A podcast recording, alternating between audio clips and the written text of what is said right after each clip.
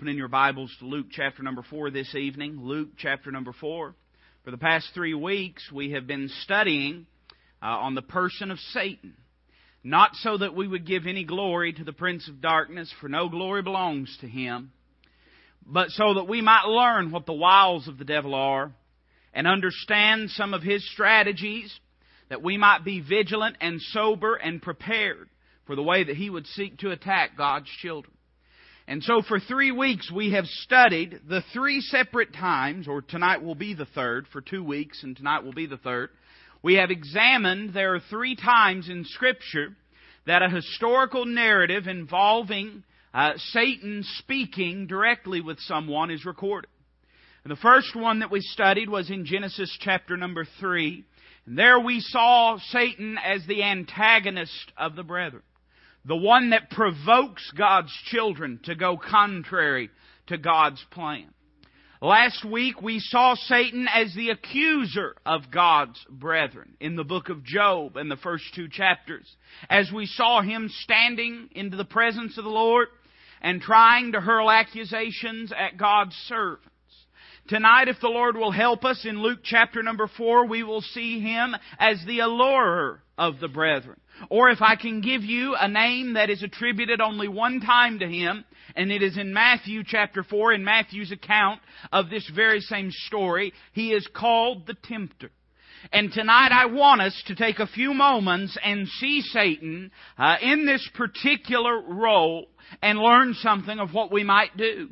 Uh, that we might combat the wiles of the devil. The first week we saw an attack on God's Scripture. Satan has always hated the Word of God. Satan still hates the Word of God. Satan has tried throughout history to muzzle the Word of God. He has tried to, uh, to burn and destroy the Word of God. But in the day that we live in, his desire is to confuse and to cloud the Word of God to God's children. There is a campaign in this day that we live in I don't mean to get up and beat on this drum. It's not our message tonight. But let me just say that things that are not the same are different. And things that are different are not the same. To say that you can have a Bible that reads different than my Bible, but we've got the same Bible, is ludicrous. Now, it's interesting to me that I've never met an NIV only person. Have you?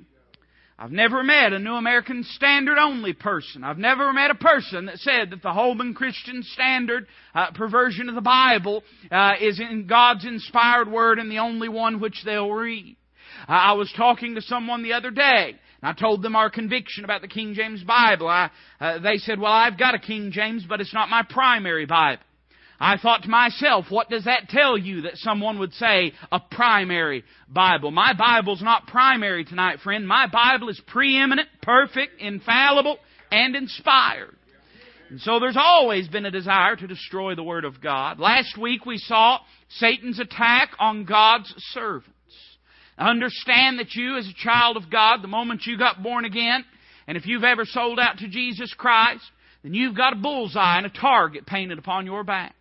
We need to understand that Satan has a, a uh, what, what's the word I'm looking for? You can tell me if this is a word or not, whether it is or ain't. I'm going to use it, amen. But a conspiratorial plan against the child of God. But tonight, if the Lord will help us, we want to see Satan's attack on God's Son. At the end of the day, it's always been an attack on God's Son. You see, when people tell us that the uh, written word is not preserved, they're telling us that the integrity and righteousness of the living Word couldn't be preserved. When they try to tell us that hell is not real, they're trying to tell us uh, that the words and statements of Jesus Christ are not true and that He's not really the Son of God. Uh, whenever the uh, the various cults tell us uh, the things that they believe, really at the end of the day, it's an attack on the person of Jesus Christ. For every attack on the Scripture is an attack on the person of Jesus Christ. So it's always been an attack on God's Son. And tonight I want us to take just a few moments and read a few verses and try to get some help from the Scripture and from the Lord tonight. Verse number one of Luke chapter four says this, And Jesus, being full of the Holy Ghost, returned from Jordan and was led by the Spirit into the wilderness, being forty days tempted of the devil. And in those days he did eat nothing. When they were ended, he afterward hungered. And the devil said unto him, If thou be the Son of God, command this stone that it be made bread. And Jesus answered him, saying, It is written that man shall not live by bread alone, but by every word of God. That's why I still believe I've got every word of God. Amen. And the devil, taking him up into an high mountain, showed unto him all the kingdoms of the world in a moment of time. And the devil said unto him, All this power will I give thee, and the glory of them, for that is delivered unto me, and to whomsoever I will I give it. If thou therefore wilt worship me, all shall be thine. And Jesus answered and said unto him, Get thee behind me, Satan, uh, for it is written, Thou shalt worship the Lord thy God, and him only shalt thou serve. And he brought him to Jerusalem, and set him on a pinnacle of the temple, and said unto him, If thou be the Son of God, cast thyself down from hence. For it is written, He shall give His angels charge over thee to keep thee. And in their hands they shall bear thee up, lest at any time thou dash thy foot against a stone. And Jesus answering said unto him, It is said, Thou shalt not tempt the Lord thy God. And when the devil had ended all the temptation, he departed from him for a season. And Jesus returned in the power of the Spirit into Galilee, and there went out a fame of him throughout all the re- through all the region round about. And he taught in their synagogues, being glorified of all. Let's pray together. Heavenly Father, Lord, I, I pray that you'd help me tonight. Lord, not that I might receive any glory uh, or any attention or any adoration, but Lord, that all the glory might be given to your Son, Jesus Christ. That we might see Him lifted up high and holy in this place God, that you'd help us tonight. Not that we glorify the devil. No glory belongs to the devil, Lord. You've robbed him of any glory that he might uh, be entitled to. You've broken his crown. You've crashed his scepter. And Lord, I just pray tonight that you'd help us not to glorify Satan, but to see him uh, for the tempter, for the accuser, for the old serpent that he is and that we might understand something, that we might glorify you in those days of temptation. Lord, we love you tonight. We ask all this in Christ's name. Amen. Now, as we read uh, this passage of Scripture, each one of these uh, parts of the series, I've given you a verse to go along uh, with this particular episode in the Scripture. And the first week we uh, read how that uh, in uh, John chapter number 8, that our Lord looked at the Pharisees and said that ye are of your father, the devil, that he is the father of lies. Last week we saw in Revelation chapter number 12 how he is called the accuser of the brethren. And tonight I want to read three verses to you that I believe will give us some insight about our passage that is before us. And they're found in the little book of First John, which we've just finished up on Wednesday nights. Chapter number 2, and listen to these three verses, verses 15, 16, and 17. John writing to a little group of believers says this, Love not the world, neither the things that are in the world. If any man love the world, the love of the Father is not in him. For all that is in the world, now I want you to listen carefully to this, the lust of the flesh, the lust of the eyes, and the pride of life. Can we all say that together? Would that be okay? Would you say it with me? Let's all say it together. Are you ready? The lust of the flesh and the lust of the eyes and the pride of life is not of the Father, but is of the world. And the world passeth away, and the lust thereof. But he that doeth the will of God abideth for ever. Let me read another passage of Scripture to you that we reviewed uh, two weeks ago, and I had no intention of reading this, but I believe that it'll help you tonight in understanding something about what Satan is doing. In Genesis chapter 3 and verse number 6, this is the first time uh, that uh, Satan is speaking in Scripture. It says this, And when the woman saw that the tree was good for food, and that it was pleasant to the eyes, and a tree to be desired to make one wise, she took of the fruit thereof and did eat, and gave also unto her husband with her, and he did eat. I want you to notice this triune attack that Satan has always placed upon mankind. It's defined for us in 1 John chapter 2, but we see example of it over and over and over again in scripture. In fact, let me just lay these scriptures right on top of each other so that you can see them all together. Listen to what it says again in Genesis 3. And when the woman saw that the tree was good for food, 1 John 2, 16 says, the lust of the flesh, does it not? That which we desire with a fleshly desire. And our passage, our text tonight, uh, the, uh, Satan looked at our Lord and said, command this stone to be made bread if you're hungry. Then it says, notice again, and uh, that it was pleasant to the eyes. You remember the next thing John spoke of was the lust of the eyes. That which appears good to us, that which would cause us to appear good to others. And you remember the very second thing that Satan did was take him up to a high mountain and showed him all the kingdoms of the world in a moment of time. And then finally it says, and a tree to be desired to make one wise. John warned us of the pride of life. Whenever Satan took the Son of God up to that pinnacle, he was trying to get him to reveal himself as the Son of God. Now that's not the message this evening, but I believe it lays a foundation for us in understanding Satan's approach towards tempting the children of God.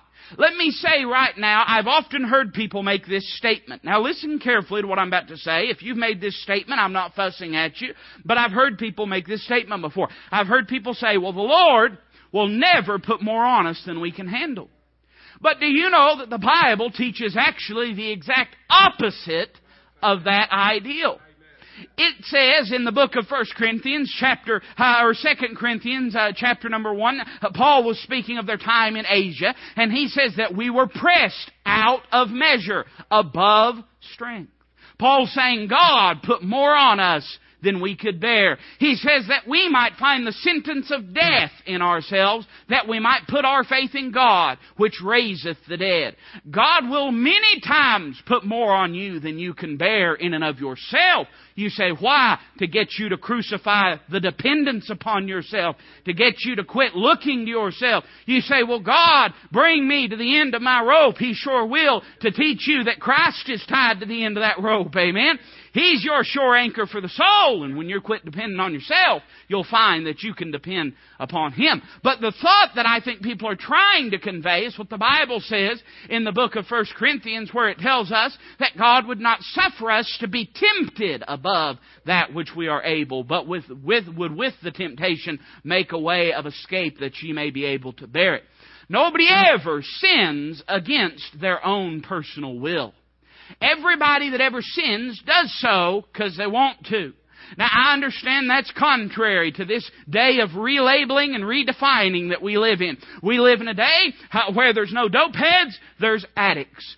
We live in a day where there's no drunkards, there's people with diseases. I'm aware that that is very politically incorrect. I believe that we're coming to a time in our country where we're going to have to make up our minds whether we're going to be politically correct or scripturally correct. Somebody say amen right there. We're going to have to make up our mind about these things. Now, I said all that to say this, that God will never put you in a situation where your only option is to sin. Never ever, ever. God will always make a way of escape. And I find here in Luke chapter number four that this attack on God's Son is very, very unique. Let me tell you why it's unique. Because when we see this as the attack on the Son of God, and it is an attack on the Son of God, I believe that the Lord wants us to uniquely see this as an attack on the Son of Man. For we find that though Christ was a hundred percent God, he was also a hundred percent man. And that though Christ had the capacity, listen now, had the capacity to speak the devil into oblivion if he had chosen to do so. Christ could have called 10,000 angels. He could have called the armies of heaven. He could have spoken a word that would have crushed Satan out of existence. Christ didn't do that. Instead, He chose, I've thought very carefully upon what word I wanted to use at this point, and there's no word that I can find that, that really defines it without doing some damage, but I'll pick the one that I think damages it the least. He chose to disregard his own power and deity and to meet Satan on the same plane and battlefield that God's children would have to meet him on. He could have battled him by speaking him out of existence, but he did not do that. He could have called the armies of heaven, but he did not do that. He could have probably just reminded Satan about the end of the book and that would have shut him up. Amen? But he did not do that. Instead, the Son of God uniquely met him in the way that we would have to meet him. And so I think it's important to understand that what we read in this passage before us is something that is given for an example for us. This is not just a theological ideology. Uh, this is not something that is uh, meant to be only in theory, but this is something we are to understand is to be our own approach, for it will be Satan's approach against us, and it can be our approach against him we find in this passage, and I'll, I'll, preach here in a second. You stick with me. It takes a lot. The, the taller you're going to build the building, the more foundation you gotta you gotta build. Don't get nervous, amen. But I find that each of these three temptations, each of these three episodes, comes in the way of three different sections that I want to give to you tonight. We are presented first off with an arena of temptation, a context. Somebody say amen to this. There's always a context to our temptation. Most people would tell you, oh, if things hadn't been the way they were, I would have never done that. Well, Satan's aware of that, so he makes sure things are the way they were. There's always a context to our sin. And there's always a context to our temptation. And we find in these three passages here before us that there is a context to their situation. So we see that there is an arena to their temptation. But I want you to notice, secondly, that there is an appeal to the temptation. Let me say that Satan knows he can do more damage coming as an angel of light than he can as a, a, a horned and pointy-tailed ugly creature. Uh, this whole idea, I don't know where we got that idea, amen. He's never presented in Scripture uh, in that way, but somebody uh, along in the, uh, you know, 1400s or something came along and said, this is what I think. Must have been what somebody's mother-in-law looked like, amen but uh, somewhere along the lines began to paint the devil in that way. Uh, but that's not how the devil looks. He comes as an angel of light. So there's an appeal to these temptations. There's something about this temptation that would appeal to humankind. Now, let me say, I'm thankful our Savior did not have a sin nature. Uh, but our uh, Lord and Savior, He also did not merely default to His lack of sin nature. Instead, He met Satan in the way that we will have to. I don't mean that to imply that He was sinful, for we know that in Him was no sin. He knew no sin. He did no sin. But I merely say uh, that uh, the Lord could have just said, well, you know, I've got no sin nature, but He did not do that. Then I want us to notice tonight the answer to these temptations. So there's an arena or a context of these temptations. There is an appeal of these temptations. What was it they appealed to? And then there's an answer that's given. I'm going to tell you that I believe differently than other people do concerning uh, what, well, maybe not everybody, but what a lot of people do. Let me tell you that I do not believe that God's Word is open sesame or abracadabra.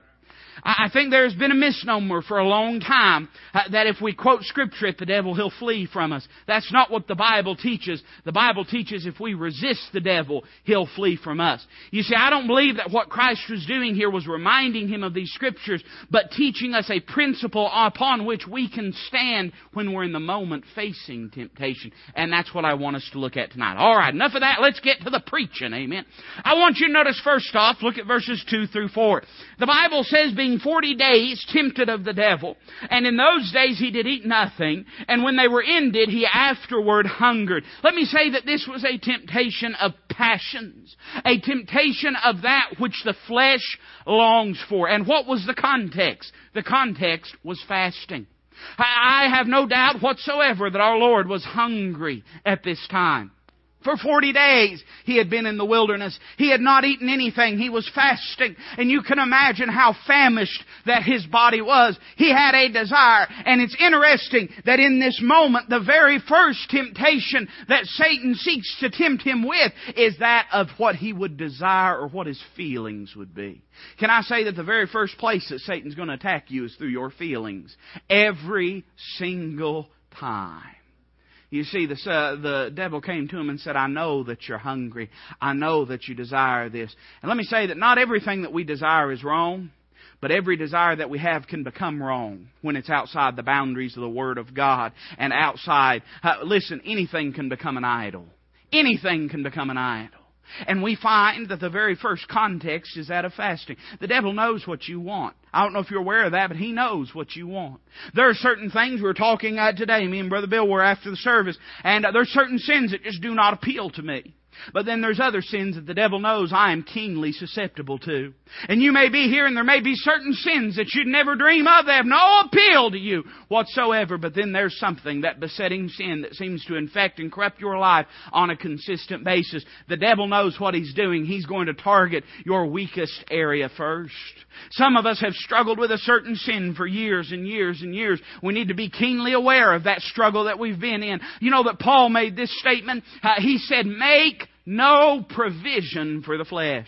You know what that means? You know what a provision is, don't you? Uh, that's making the way or preparing the way for something. Paul said, listen, if there's something in my life uh, that makes me susceptible to a particular sin, Paul says, I want to get it out of my life. The problem with the day that we live in is we want to play footsie with sin. Uh, we want to flirt with sin. Uh, we want to allow it just right up to the door and then not expect it to come in when we open the door. But the reality of things is this, uh, sin will always make its way into your life if you leave it anywhere close to your house. We find that it was an arena of fasting a time of physical weakness. And sometimes, listen carefully to what I'm about to say, sometimes those moments of physical weakness can be our moments of greatest temptation. I'm being honest to you tonight. At times when we don't feel well. Times when, and listen, there's, there's different kinds of not feeling well. You know that, don't you? Times when we physically or emotionally or mentally are not feeling well, we need to understand we are particularly susceptible to the temptations of Satan. Satan knows very well what he's doing. And even uh, of these three temptations, the very first thing that he tried was to come to him in this moment of fasting. What's the appeal? The appeal is fleshly satisfaction. It's interesting to me that all three of the things that Satan tempted the Son of God with would be things he would later on go to do. Uh, he would tempt the Son of God with revealing himself as the Son of God. And of course, Christ did reveal himself as the Son of God. He tempted Christ with having possession and authority of all the kingdoms of the world. And can I say that all judgment is committed unto the Son? They're His kingdoms. And I'm pretty sure you read through the Bible, we have a few accounts of Him eating, physically eating, uh, throughout the rest of His life. You see, it wasn't that. It wasn't that the things were wrong intrinsically. It's that in this moment of fasting and temptation, when our Lord had purposed in His mind uh, that He would draw in closer communion with His Father, I didn't say closer relationship. There's no closer relationship than the relationship He had, but in closer communion, spending time with His Father, that the devil came and said, Don't you want to feel good instead of your Father? Don't you want to feel good? Can I say that fasting is pretty much a uh, bygone practice in the church that we live in today. Uh, I wonder why it is that power seems to be a bygone quality in the church that we live in today. Christ said of certain kinds, He said, This kind cometh forth only by prayer and by fasting. I'd have you to know that there's times when it's good just for you to let your flesh know it's not in charge of you. Times when you need to let your flesh know that it can't run you the way that it desires to run you. It's not that it was wrong for him to eat bread. But in that moment when he had to choose uh, whether he wanted uh, more of his father or more of what his flesh would desire, he had to make the choice. We see that it was fleshly satisfaction. And you know, there's all kinds of things that the devil will tell you you need. You'd be amazed. Uh, adults, when it comes to their spiritual walk, we turn into little kids. You, you remember what it was like when your kid was little, don't you? And uh, and they'd be watching on the TV, and uh, every commercial break they had a new Christmas list. You remember what that was like? Everything, and, and they'd come to you, and you know what they'd say? I know that they said this because I said this, and all kids say this. They'd come to you and say, "Daddy, Mama, I can't live without this." And you'd chuckle and you'd say, "Oh, yes, you can."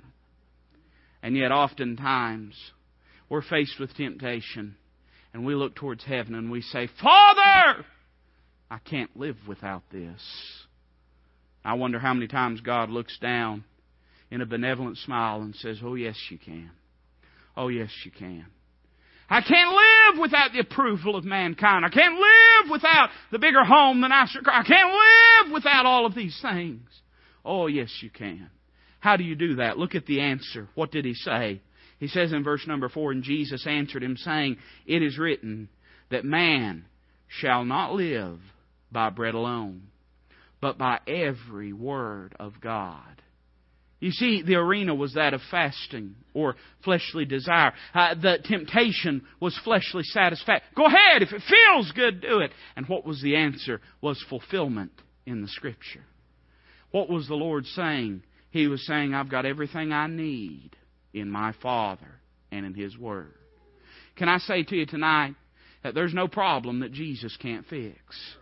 Now, I'm not opposed to getting help. I'm not, a, I'm not opposed. I, I have people ask me sometimes, you know, what do you think about, you know, about medicine and, and, and nerve stuff? And I, I usually tell people, most folks I know need to be on more medicine. Amen. I'm not opposed to that uh, altogether. But let me say this: when it's a spiritual problem, the pill bottle can't fix it.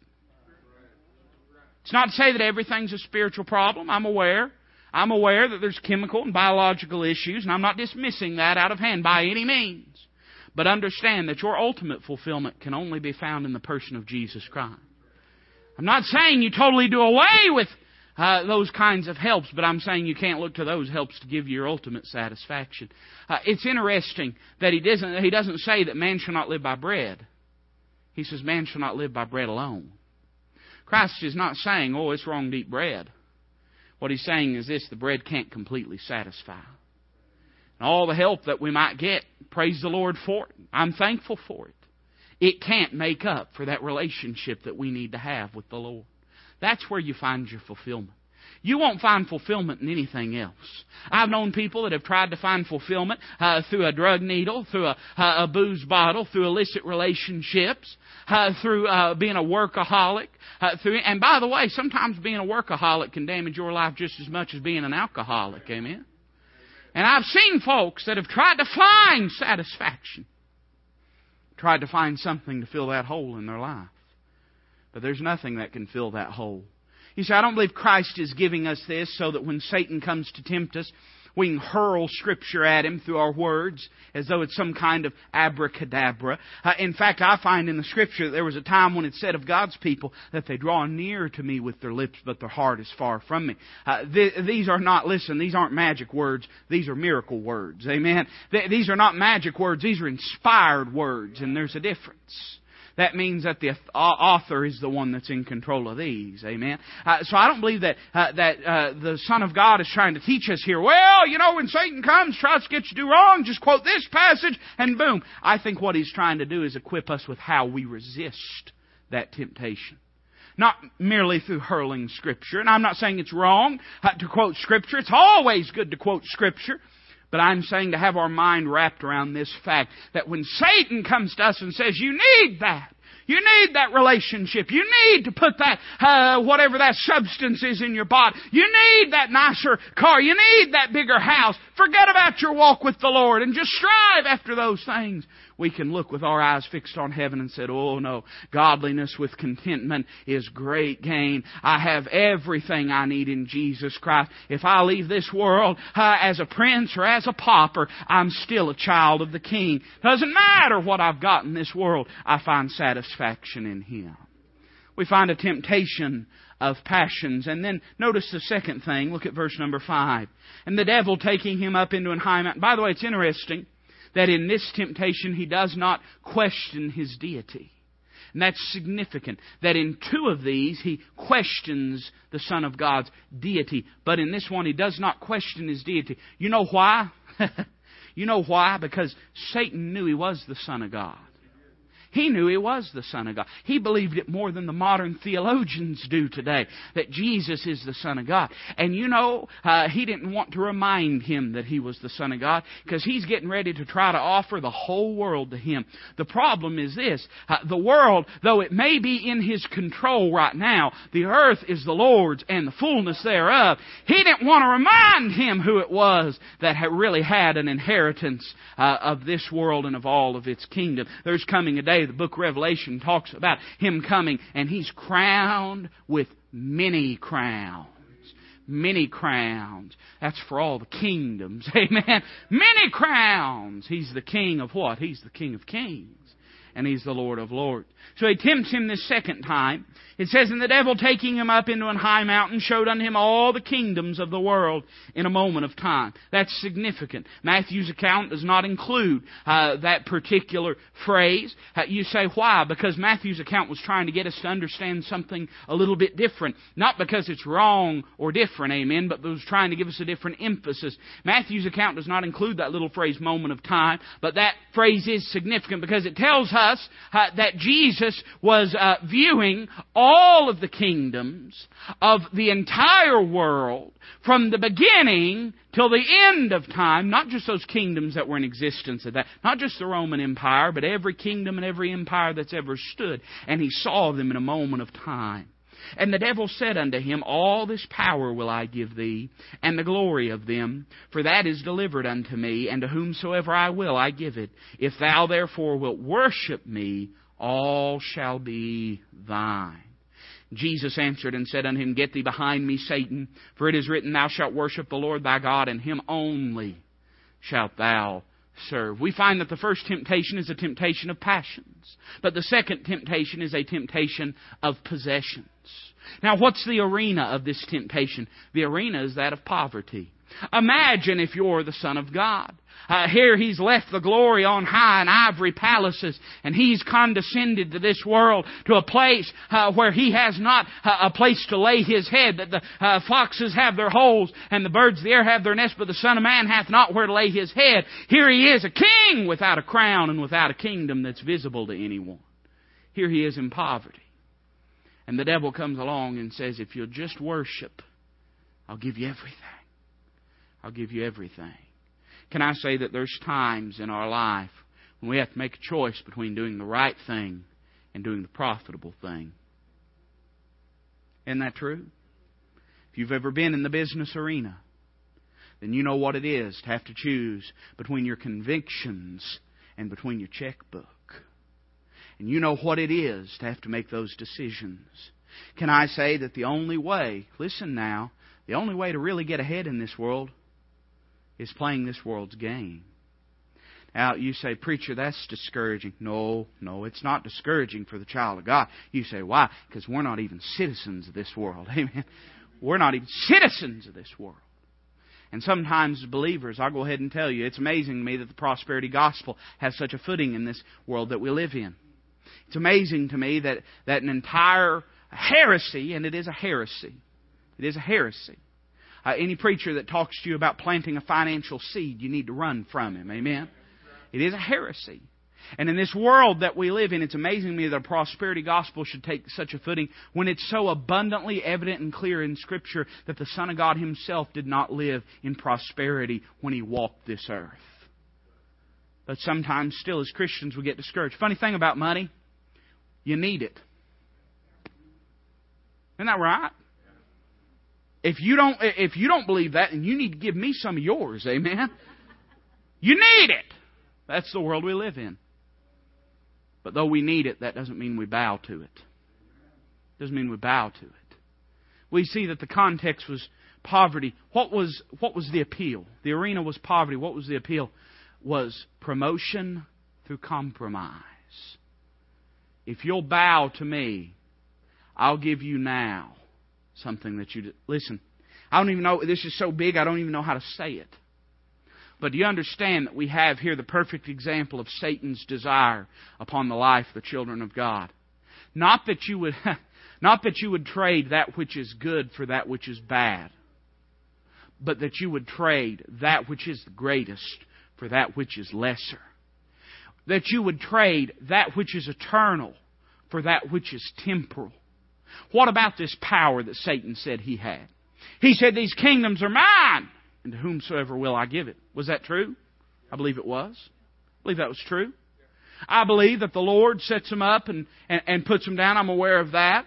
But I have no doubt that there is a satanic conspiracy in this world that we live in.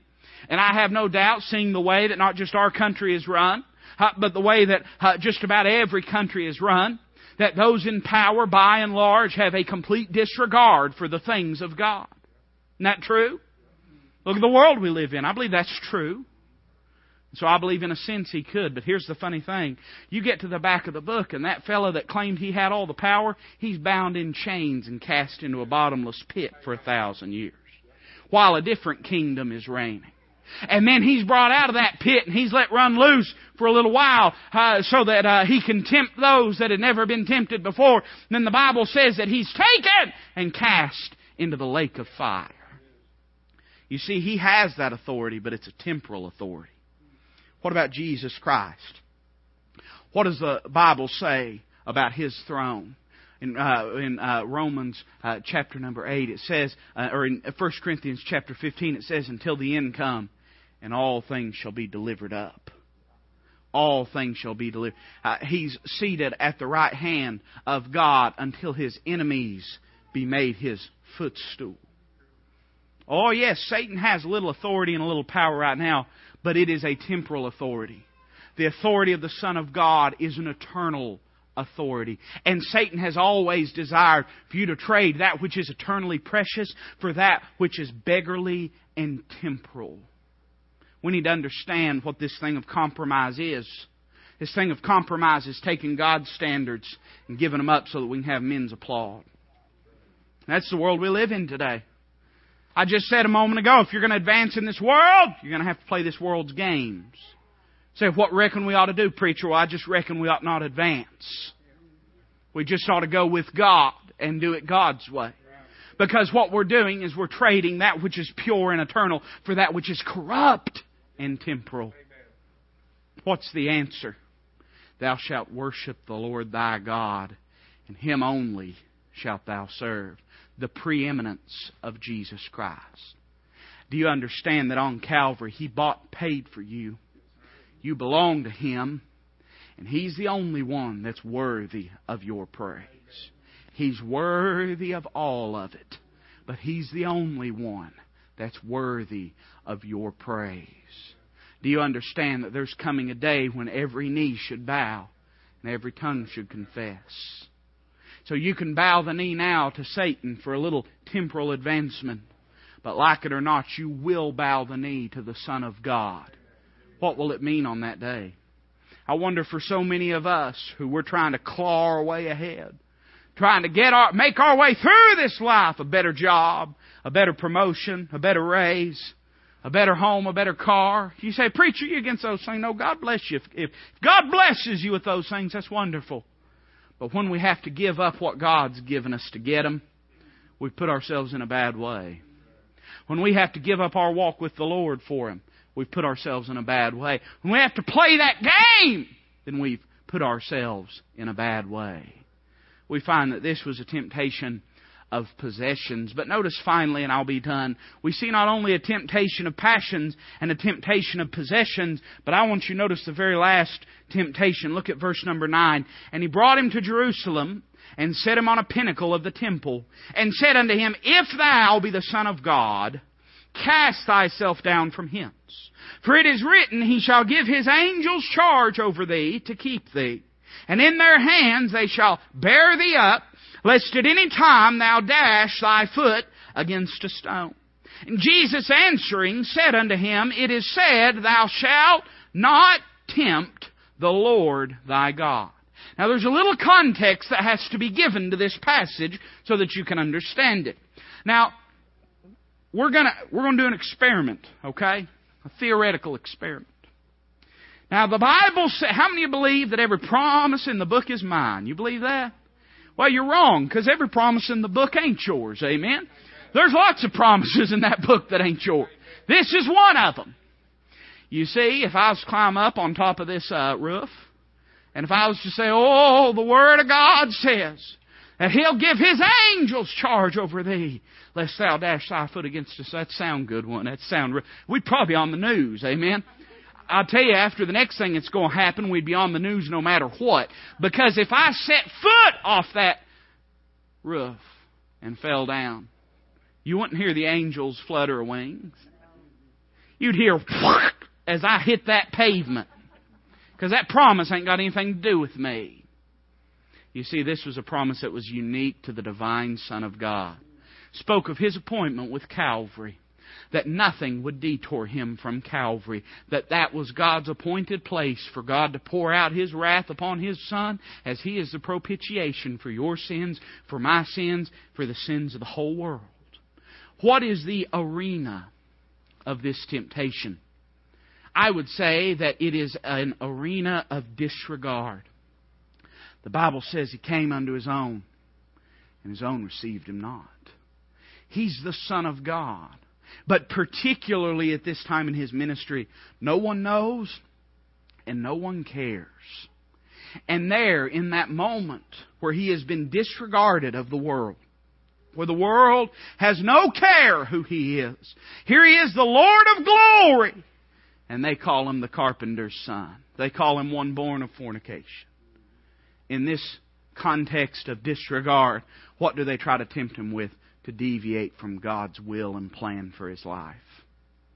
You see, it was not the appointed time. And in fact, time and time throughout the Gospels, uh, Christ uh, would heal somebody and he'd say, Tell no man. Tell no man. Don't proclaim it. Don't tell folks. Or there were times when he would speak to them of his death and he would say, Don't tell anyone. Or he'd speak of his deity and he'd say, Don't tell anyone. Why? Because nothing would detour him from Calvary. There were times when they tried to take and forcibly crown him as king, and he hid himself through the crowd and left them and escaped from. Nothing would detour him from Calvary. Could I say to you that if Satan can talk you into walking away from the will of God, he's got your life wrecked. In those moments of disregard, where the will of God seems a little fuzzy, where things aren't turning out how we thought that they would, oftentimes the devil will come along and say, Why don't you just prove to all these folks who you really are? Hey, you're a child of God. Why don't you just tell them, prove it? Why don't you just do it your way and go ahead and advance yourself? And if the devil can talk us out of the will of God, he's made a wreck of our lives.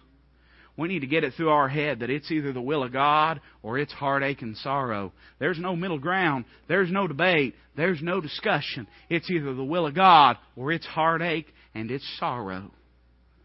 Sometimes we all feel a little disregarded. Every one of us. We all feel a little disregarded sometimes. Sometimes it's difficult being a Christian. No one's ever said that to you. I'm glad I said it to you tonight because somebody needs to tell you that. sometimes it's difficult being a Christian. Sometimes whoever uh, said that it was a bed of roses didn't warn you that roses have thorns too. And that's the reality of things. Sometimes it's very, very tempting to seek to walk away from the will of God for our life. Say, it's just too tough. It's just too difficult. Can't do it anymore, Lord. Can't walk this path anymore. It's too tough. I'm throwing in the towel. Lord, I'm doing things my way. What's the answer? The answer is the dignifying of God. He said, It is said, Thou shalt not tempt the Lord thy God. What is the Lord saying to us in this passage? He's saying God is still God. God is the one with the authority. God is the one that has the rule over my life and your life. Christ said this He said, I do always those things that please my Father. We need to get it through our head that if we're here to please men, we're going to make a wreck of our lives. And at the end of the day, you never will please them either. But if you learn to live for an audience of one, if you learn to care more about what God in heaven thinks of your life than what anyone else does, you'll find the peace and joy that very few know. That of a Christian that's secure in their walk with the Lord, not seeking to please men. Understand you know, you know what we all we all turn and and I I don't know what the theme has been today. I, the Lord has heard the cry and bondage and suffering of our young people in this church. It must be it because I've just griped at adults all day today. But I don't know what it is, but we all turn into kids when it becomes the will of God. You remember what it was like when your kid was little? And you remember what it was like when someone, and if you ever found out who, you'd probably kill him. You'd write him out of your will. You'd kill. You'd physically strangle him to death. If you learned who it was that taught your child that little word, Three letters. W H Y. Why? Why? And you remember that phase that your child went into where he'd say, It's time to go to bed. Why? Because we've got to get up in the morning. Why? Well, we got to do stuff tomorrow. Why? Well, your daddy's got to go to work tomorrow. Why? Well, because we're all going to starve to death and die. Now go to bed. That's why. And yet we've become the very same thing in our Christian walk. When we say, Lord, why is it I can't have that new job? It says, I've got something better for you. Why, Lord? Why can't I have? You say, Preacher, is it a sin to ask why? It's human to ask why. Take that for what it's worth. It's human to ask why. Does that mean it's a sin? No. Does that mean it's smart? No. We're all the better when we learn how to trust Him. We learn, we all have times we ask why. But we need to understand that no matter what we think about things, He's still God. He's still in charge. He's still in control. He's still the one on the throne. Not you, Him. He's still on the throne. And you're either going to do this thing God's way or you're going to make a mess of it. That's your choice. Well, I don't know what them motivational preachers would think about that, but that's the truth. That's your choice tonight. You either follow the will of God or you make a mess of things. That's it. There's no middle ground. If our young people could understand this truth, it'd save them a whole heaping world of heartache. If our adults could learn this truth, it'd give them peace in their older years that would sustain them to the grave. That God is God, and He's on the throne. He's in control. That's not our play. Oh, one day we will reign with Him. But right now, we're here as a servant to serve Him day in, day out. We all face these temptations. And I see that the Scripture equips us to the dealing with them. Maybe tonight there's been something you've been struggling with and God's give you some help. Why don't you make your way to the altar and thank Him for that help? Maybe you're here tonight and there's something you've been struggling with and you just want to depend on the Lord more. Whatever it is, I want you to feel liberty to come.